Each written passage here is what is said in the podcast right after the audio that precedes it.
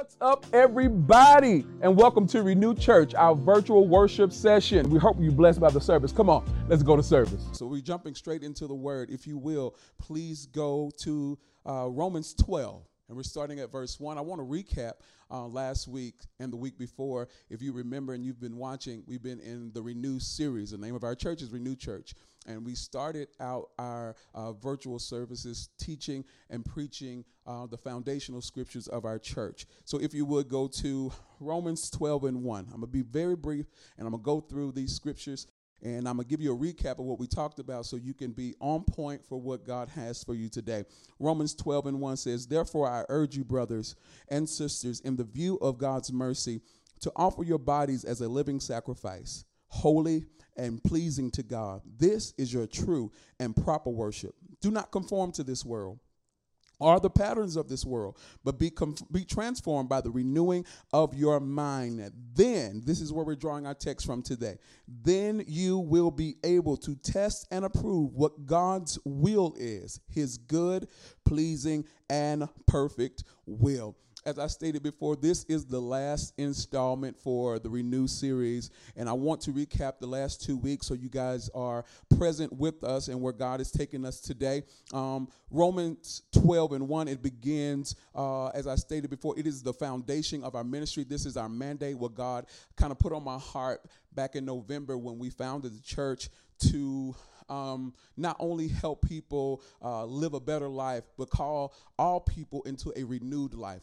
We know everything about our lives. We know everything about what we like and what we desire and our way and all this good stuff. But there's a way that seemeth right to a man, says the word of God. So somewhere along our walk with God, we get into this stale place, and we need a refreshing. We need a renewing of our relationship with God. So this is where he's taken us. The Apostle Paul has been writing to the new believers in Rome. And up until this point, he's written this letter that is now comprised of about 11 chapters. And all these chapters and this entire letter in its entirety is and will always be one of the most important reads and studies of your Christian walk. It is the root and the foundation of what we know as Christianity.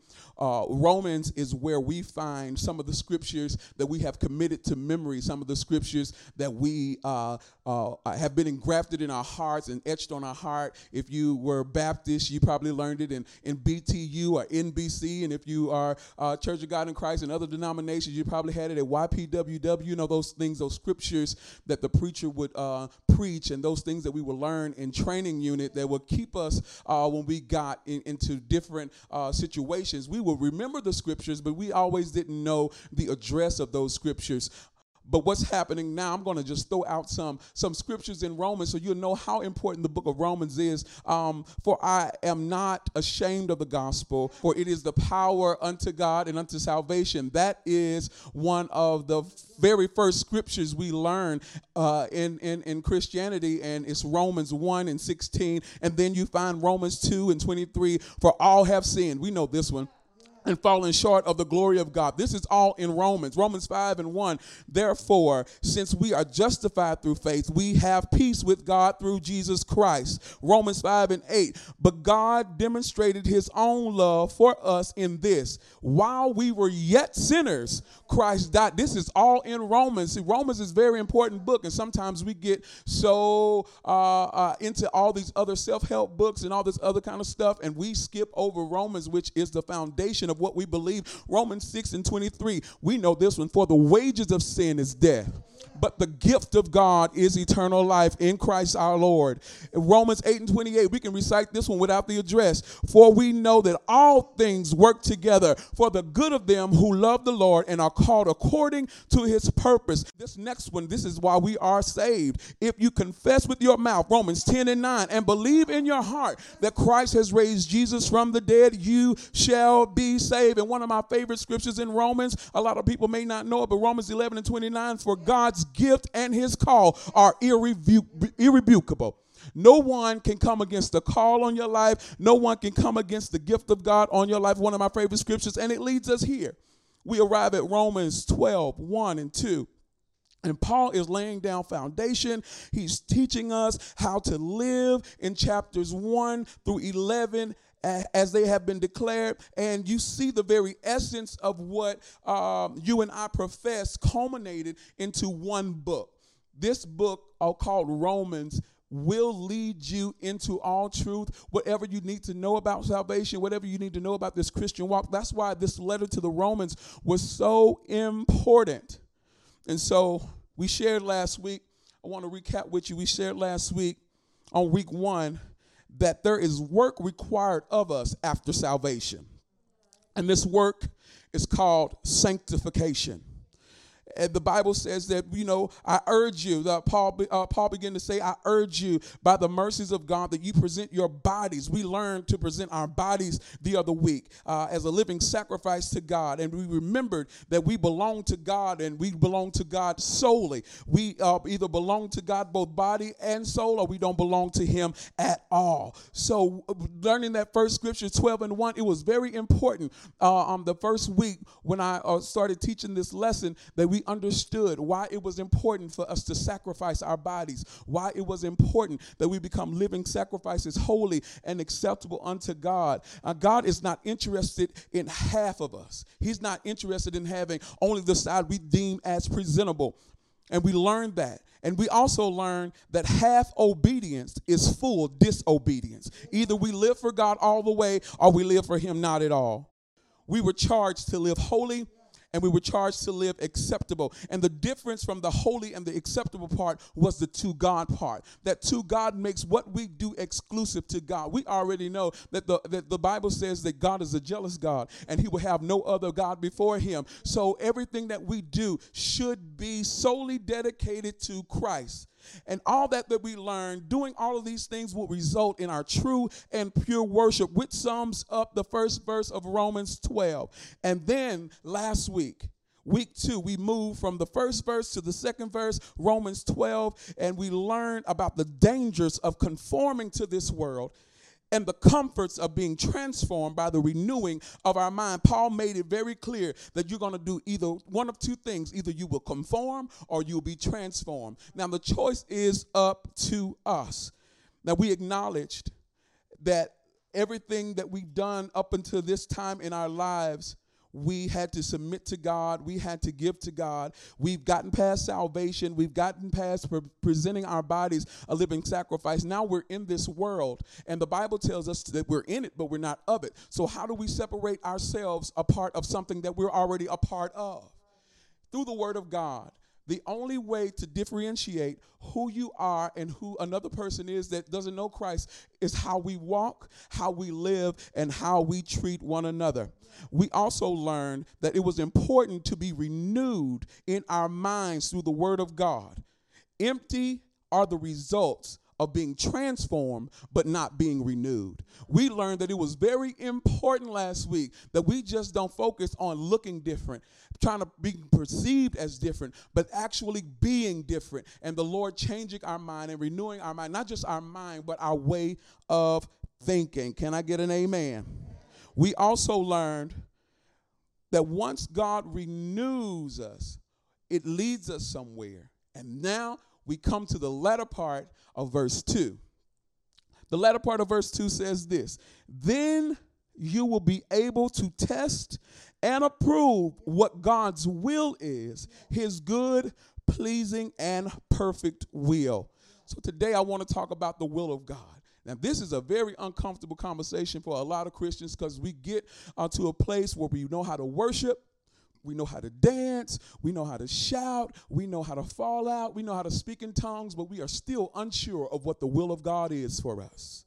One of the most dangerous places for a believer to be in is to have a whole lot of knowledge and no discernment about the will of God. The first part of this verse, Paul commands the believers to be transformed by the renewing of their mind, and to have our thinking conform to the Word of God instead of the world. And then the second part of the verse says he gives us this purpose of transformation for this one reason: to know his will.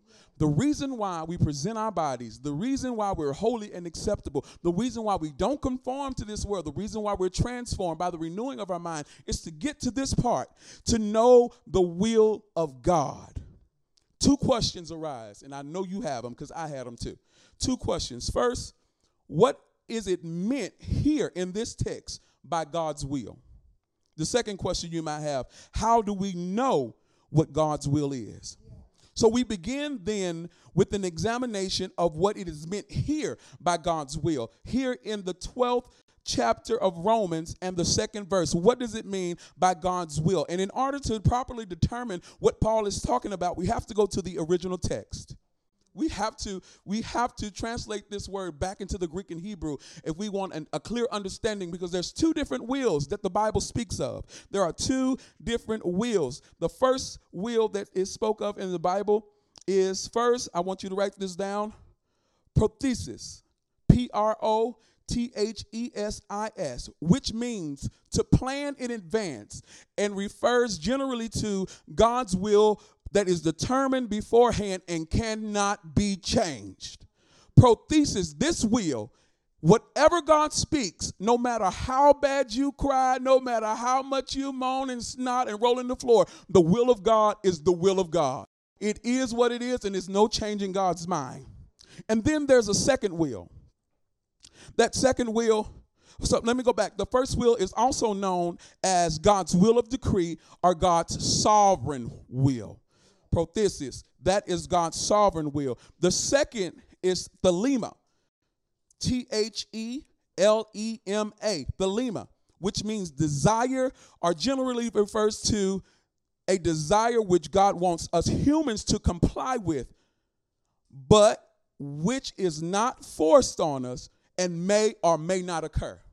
I want to break this down because I know you're kind of thinking, how can we not comply with the will of the Lord?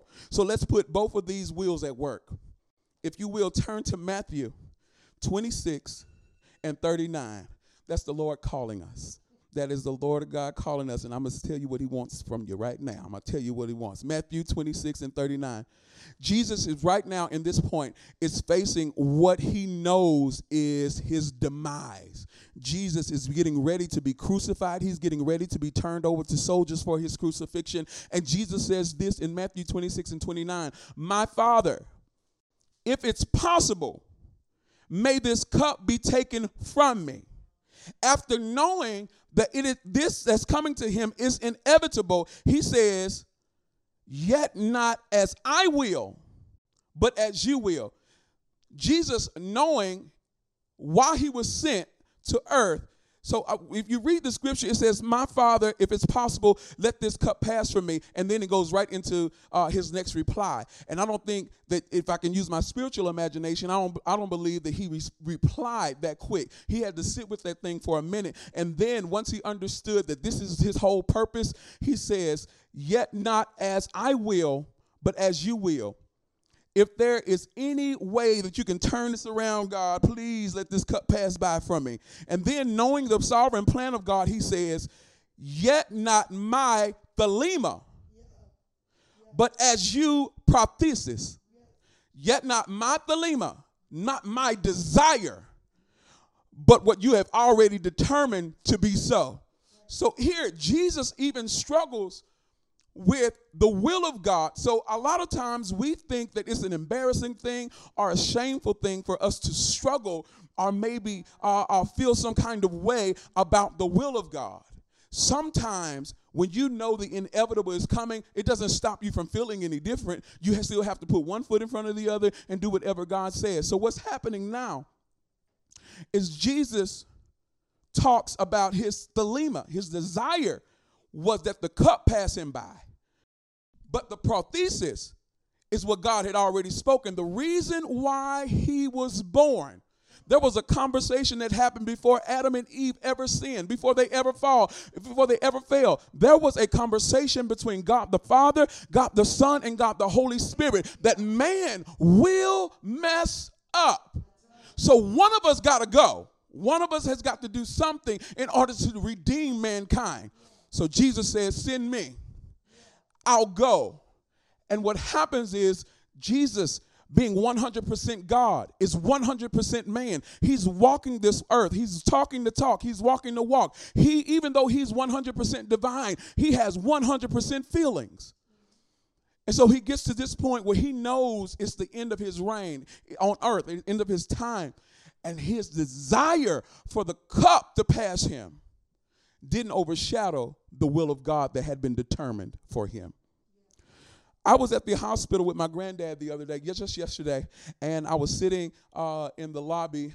My granddad has COVID-19 and pneumonia. He's 88 years old, and me and my aunt were sitting in there. We were praying, and I brought my Bible, and I took my notebook because I knew I had to do this sermon today, and I didn't want to lose any study time. So I'm in the waiting room with her, and she asked me about my job, and she knows I work for Hilton Corporate, and she asked me, you know, are you still with the hotel? How's it going? I said, it was kind of crazy that we had to open in the midst of COVID-19, in the middle of a pandemic.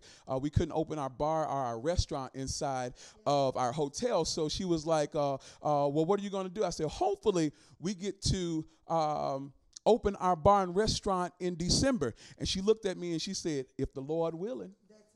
And a lot of times my grandmother and my mom and my aunts, they would always reply when we say something. Grandma, are you coming to church tomorrow? The Lord willing.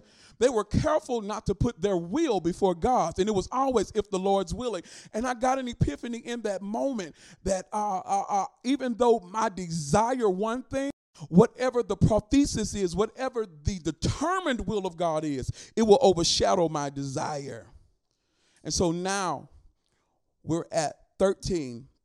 I want to take you to a place. I want to take you to James 4. I'd start at the 13th verse through 15. It says, now listen, you who say today or tomorrow we will go to this city or to that city, spend a year there, carry on business and make money. Why? You do not even know what will happen tomorrow. What is your life? You are a mist that appears for a little while and then vanishes. 15. Instead, you ought to say, if it be the Lord's will, we will live and do this or that. I always thought it was a saying. But here in the scripture, James is saying, don't make plans for tomorrow. We don't know what the Lord's will be tomorrow. And now, we seek out which one of these wills, the prothesis, the determined will of God, the decreed will of God, or the sovereign will of God, or Thelema, which is God's will of command. We have to decide which one Paul is talking about here in Romans 12 and 2. When it says, be not conformed to this world, but be transformed by the renewing of your mind, that you may be able to test and approve. Test and approve means to discern what is the will of God, what God's will is, his good, acceptable, and perfect will. The answer is surely that Paul is referring to God's will of command, the one, the will that we have the option to obey or not obey. There's a will that God gives us that's predicated on our response. There's the determined will of God, and then there's the command will of God. This point on 12 and 2, this is the will of command. And I'm going to give you the reasons why I've determined it so. The first reason is that God does not intend on us to know all of his sovereign will ahead of time. He doesn't, there's no reason for you to discern what the Lord's plans, his sovereign plans are. Because if he gives his sovereign plans to you too early, you'll do something to disrupt what he's intended down the line. So Deuteronomy 29 and 29 says, the secret things belong to the Lord our God, but the things that are revealed belongs to us. But what are the things that are revealed? What are the things that are revealed? The things that are revealed are the things that we can test and approve, the things that we can discern. What do you mean? By discerning. Discerning is an unction. It's a pull from the Holy Ghost that when you're in a situation, the leading of the Spirit of God pulls you in the right or in the right direction, or your flesh pulls you in the wrong direction. The other reason I say that the will of God here is the command will of God, or the Thelema, is because the word testing and approve is added to it. There is no need, as I said before, to determine the sovereign will of God. There's no reason for you to test or approve the sovereign will of God, because the sovereign will of God will happen if you agree with it or not. It will happen whether you believe it or not. It will happen whether you know it or not. So let's talk a little bit about the Thelema will, which is the will in this text. I want to stay with the text. God's will of command. I believe that we only consult the will of God, and we only consult God if we're doing His will, if it's a big thing, if it's who I'm marrying, or am I buying this type of house? Where should I move? Should I move states, move countries? And we don't need to test all the time what's already instructions in the Word. There's no need to test or determine or discern the will of God. The will of God that says, don't be jealous, don't be envious, do not murder. The commands of God, those are wills. Those are the wills of God, that we not do those things. But what makes it Thelema is we have the choice as human beings whether we obey the will of God that says, do not lie. That's right. That's right. And we make a choice within our consciousness or within our Holy Ghost, whether we follow after that will or whether we go against our own will. What Paul refers to in this scripture is not something specified by any law. Things like this is what he determines. Where do you want me to work, God? Where should I submit this application? These are things that are not tied to a law. Do not lie, and do not be envious. Do not covet. Those are tied to a law. Back in Exodus, when God made the commandments, these things that we question about God's will aren't necessarily tied to a law, which makes them Thelema. Where do I go to work? What do you want me to do in the church? Or what does he want to me to do in my free time? These aspects of God's will, according to Paul, must be tested and approved. Where do I go from here, God? Those questions, Lord, do I leave this job and pursue this career, or do I stay put and wait on your hand? Those are the things, those are the decisions and the wills of God that we have to test and approve. We have to discern what the Lord is saying. And what happens most of the time is we fall in the will of God or outside of the will of God by trial and error. Until you are comfortable, are potent, are strong, are versed in the will of God and the voice of God, you will always make some mistakes. And sometimes we don't make choices based on the fact that we may make the wrong decision. But the Holy Spirit is there. The leading of the Holy Spirit is there, so we do not be led into temptation and other things. Amen? God desires for us to do His will in every aspect of our lives. He wants us to be intimately involved in every aspect of our life. He wants to be intimately involved in every aspect of our lives, every decision that we make. For He desires for all of us, all of His children, to have an intimate relationship with Him. The purpose of our transformation, in the first part of the verse, that our minds would be renewed, that we would grow to know Him more, and more intimately, we would grow to know His heart, and in turn, we would grow to know His will. The point of having a renewed mind is that you get in the process, you get in the cycle of knowing who God is. You learn Him. And as you go in life, I always share this with people, as you go in life, you don't always know what the will of God is. You don't always know what God is trying to say. You don't always understand the word of the scriptures or any unction. So what you have to do is go along with your Christian walk. Along the way, God unfolds a different side of Himself. He doesn't reveal all of Himself at one time, because you can't handle all of God's glory at one time. So He reveals and unfolds a different side of Himself. Most believers don't live this way. They handle their everyday matters by themselves, only to seek the will of God for the major things, when it is God's will that we consult Him about everything, so that when we get to the big things, we don't question Him.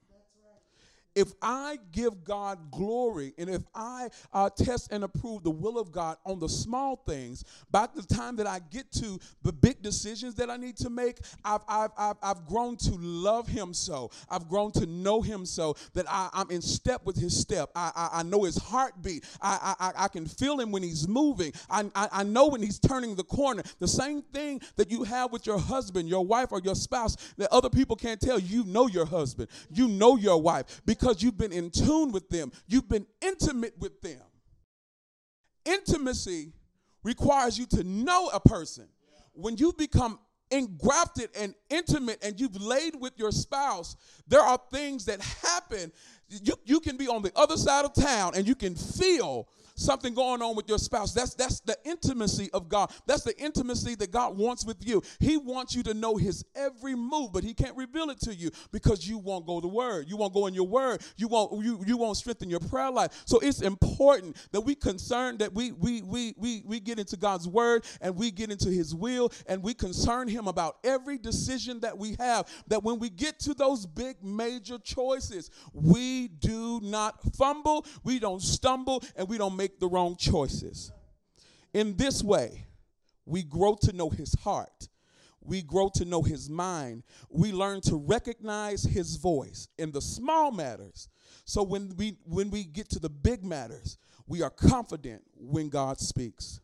There are three levels of the will of God that I want to talk about, and we're going to be done. We're going to be done. There are three levels of knowing and doing and revealing the will of God. That is his will of command. And all of them require a renewed mind with the Holy Spirit given discernment. Yeah. Level one, first, God's will of command is revealed with final decisive authority only in the Word of God. There are things in the Word of God. We just went through the commands that the Word of God gives us. Those are final. We have the option because God gave us free will. This is why salvation is important, because God never forces himself on us. God never forces us to love him. He never forces us to worship. He gives us free will. That's what makes us a little different than the angels. That's what makes us a little different than the trees and the birds and the animals, that we have free will. We have a choice whether we follow God or not.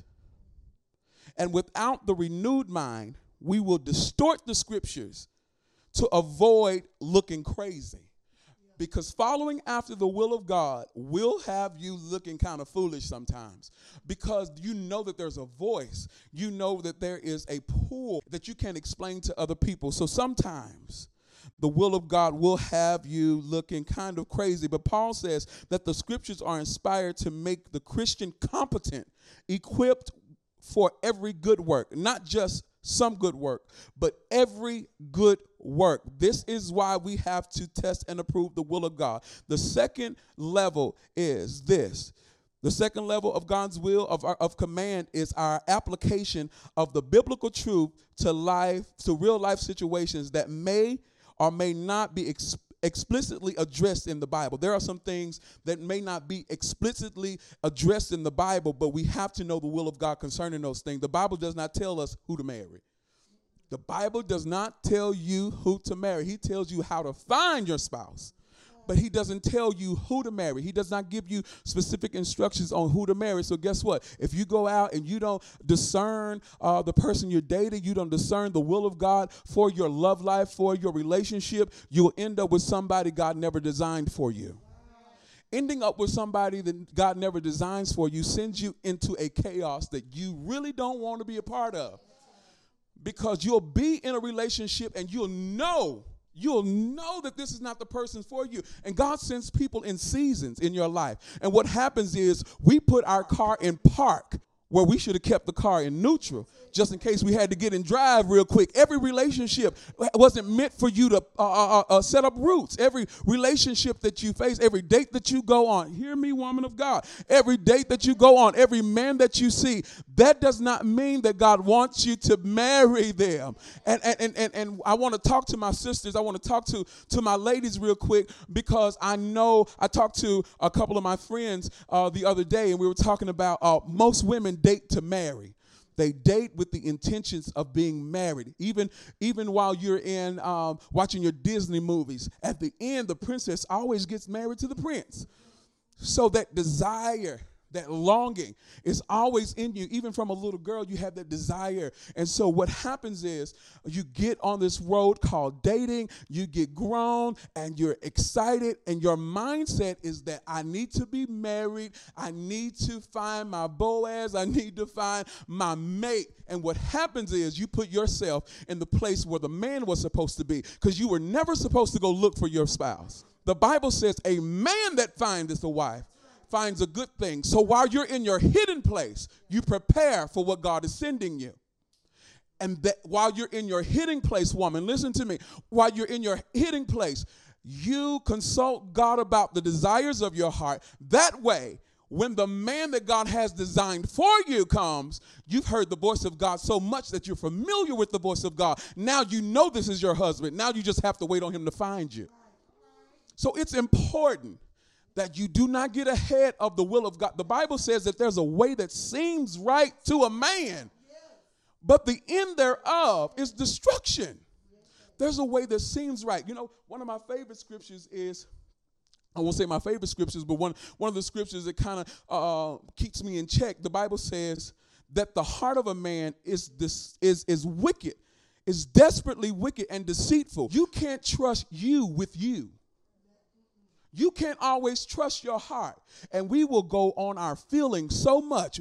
Look at your neighbor, just say, get out your feelings, get out your feelings. We will let our feelings lead us instead of letting the will of God lead us, and then we find ourselves in an emotional rut that we can't get ourselves out of because we trusted our own heart.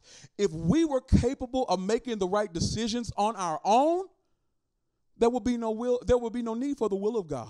But since we are creatures of habit and feeling, and we don't know what's best for us, we have to depend on the will of God. Amen, somebody.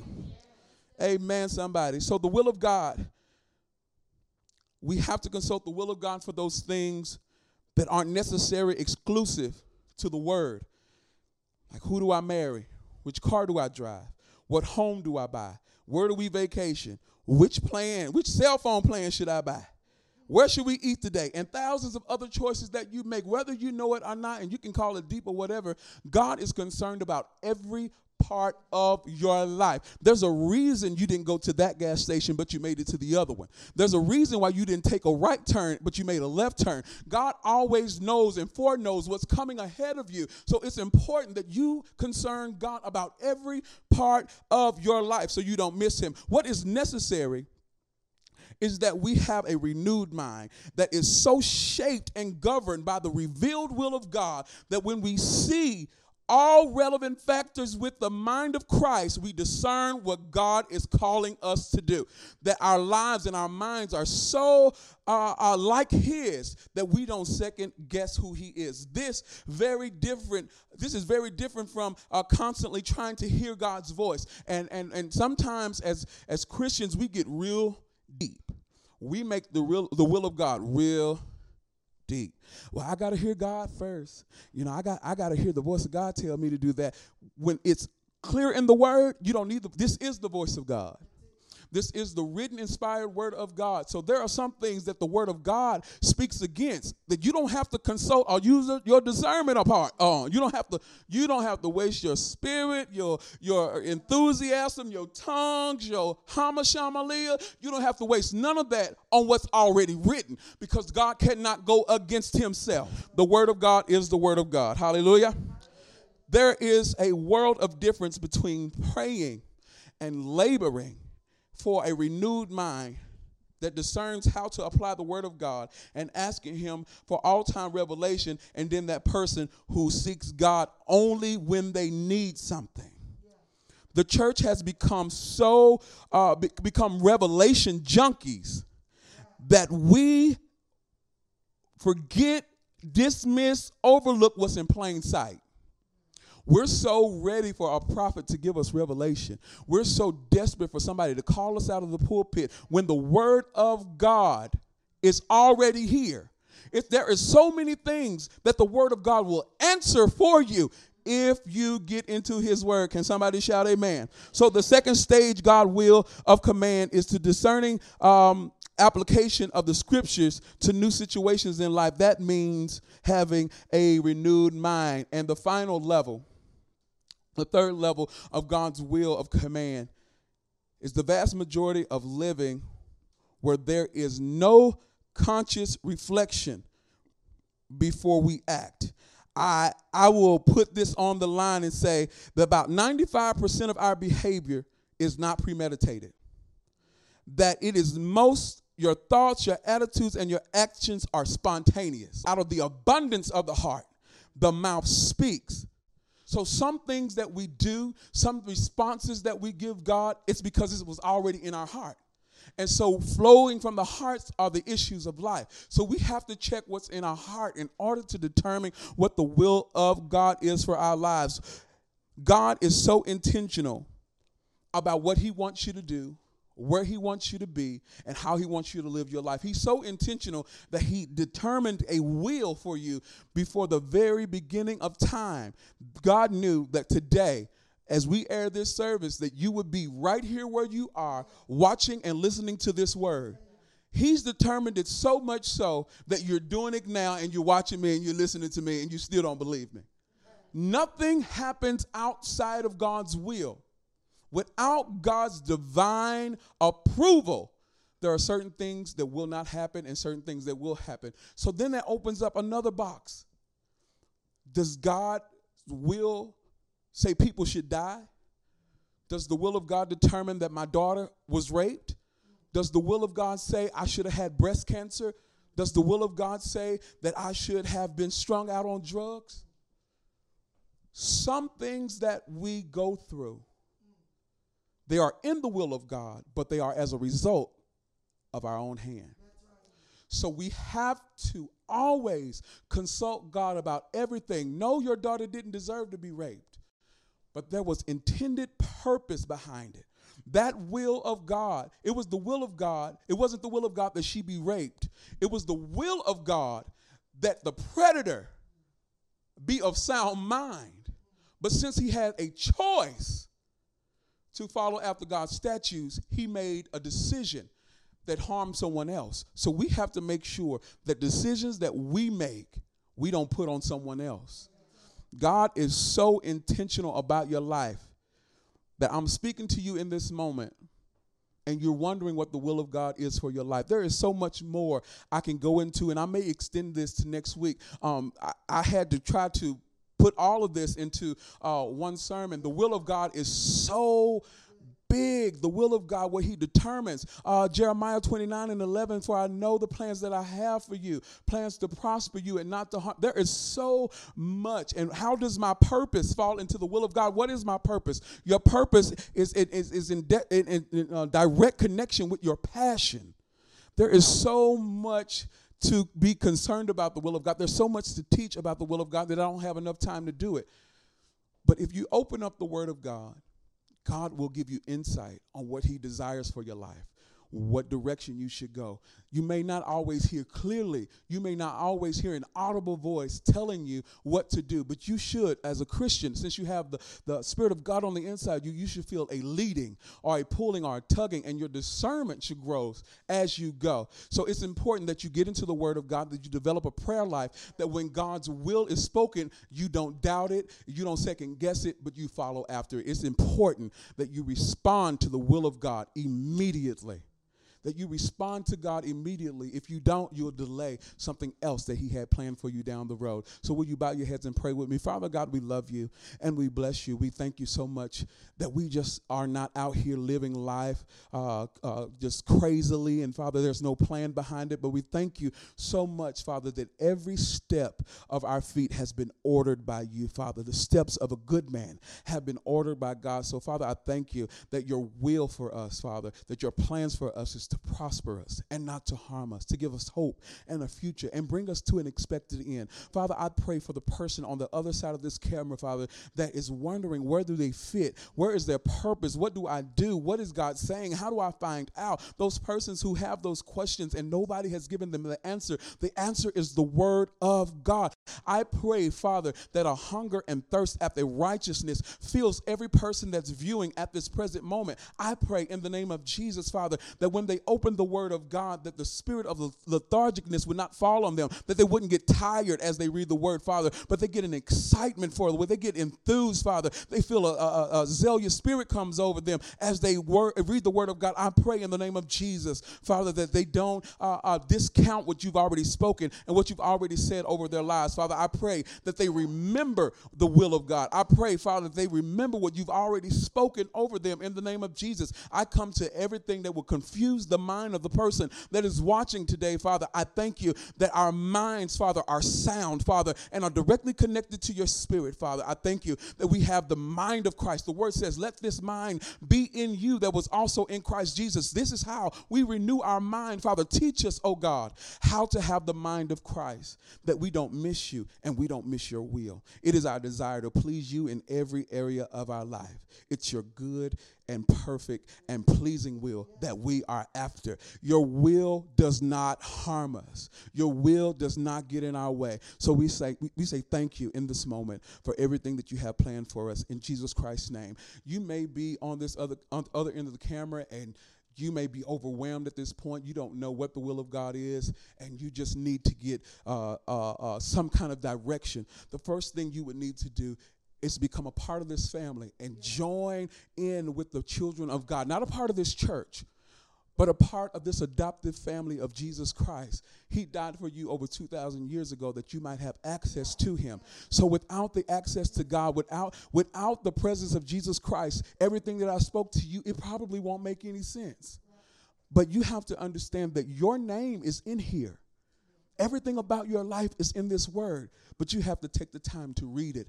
And if you don't know, if you have accepted Jesus Christ as your Lord and Savior, I want you to bow your head with me now. I'm going to lead you through a quick prayer of salvation. Say, Father God, I believe that you died for my sins. I believe that on the third day, God rose you from the dead. I believe that you have taken my sins and cast them into the sea of forgetfulness to remember them not. Father, I don't discount myself, but I yield myself to you. It's in Jesus Christ's name. I believe that I am saved. I confess with my mouth and I believe in my heart that Christ has raised Jesus, that God has raised Jesus from the dead. And I believe in this moment that I am saved. Amen. We believe that salvation belongs to you. If you receive salvation, go ahead and type down in the comment section salvation, and one of our decision counselors will definitely inbox you and we'll lead you through that prayer personally. We'll get connected with you.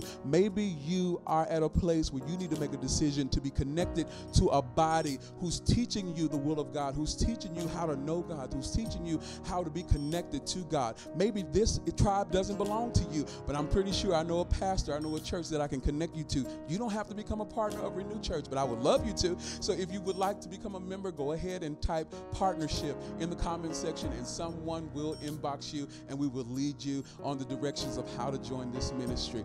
If nothing else, I want to remind you that Renew the Community is in full go. This is a campaign that we're leading to bring people to Christ, to induct a lot of different programs in the community of Paris, Texas, that our children aren't suffering, that people who need different things can have access to them. So we're asking 500 people to help donate a seat of $60 by the end of December. And if you want to partner with us, if you believe in what God is doing in this ministry, partner with us by all means.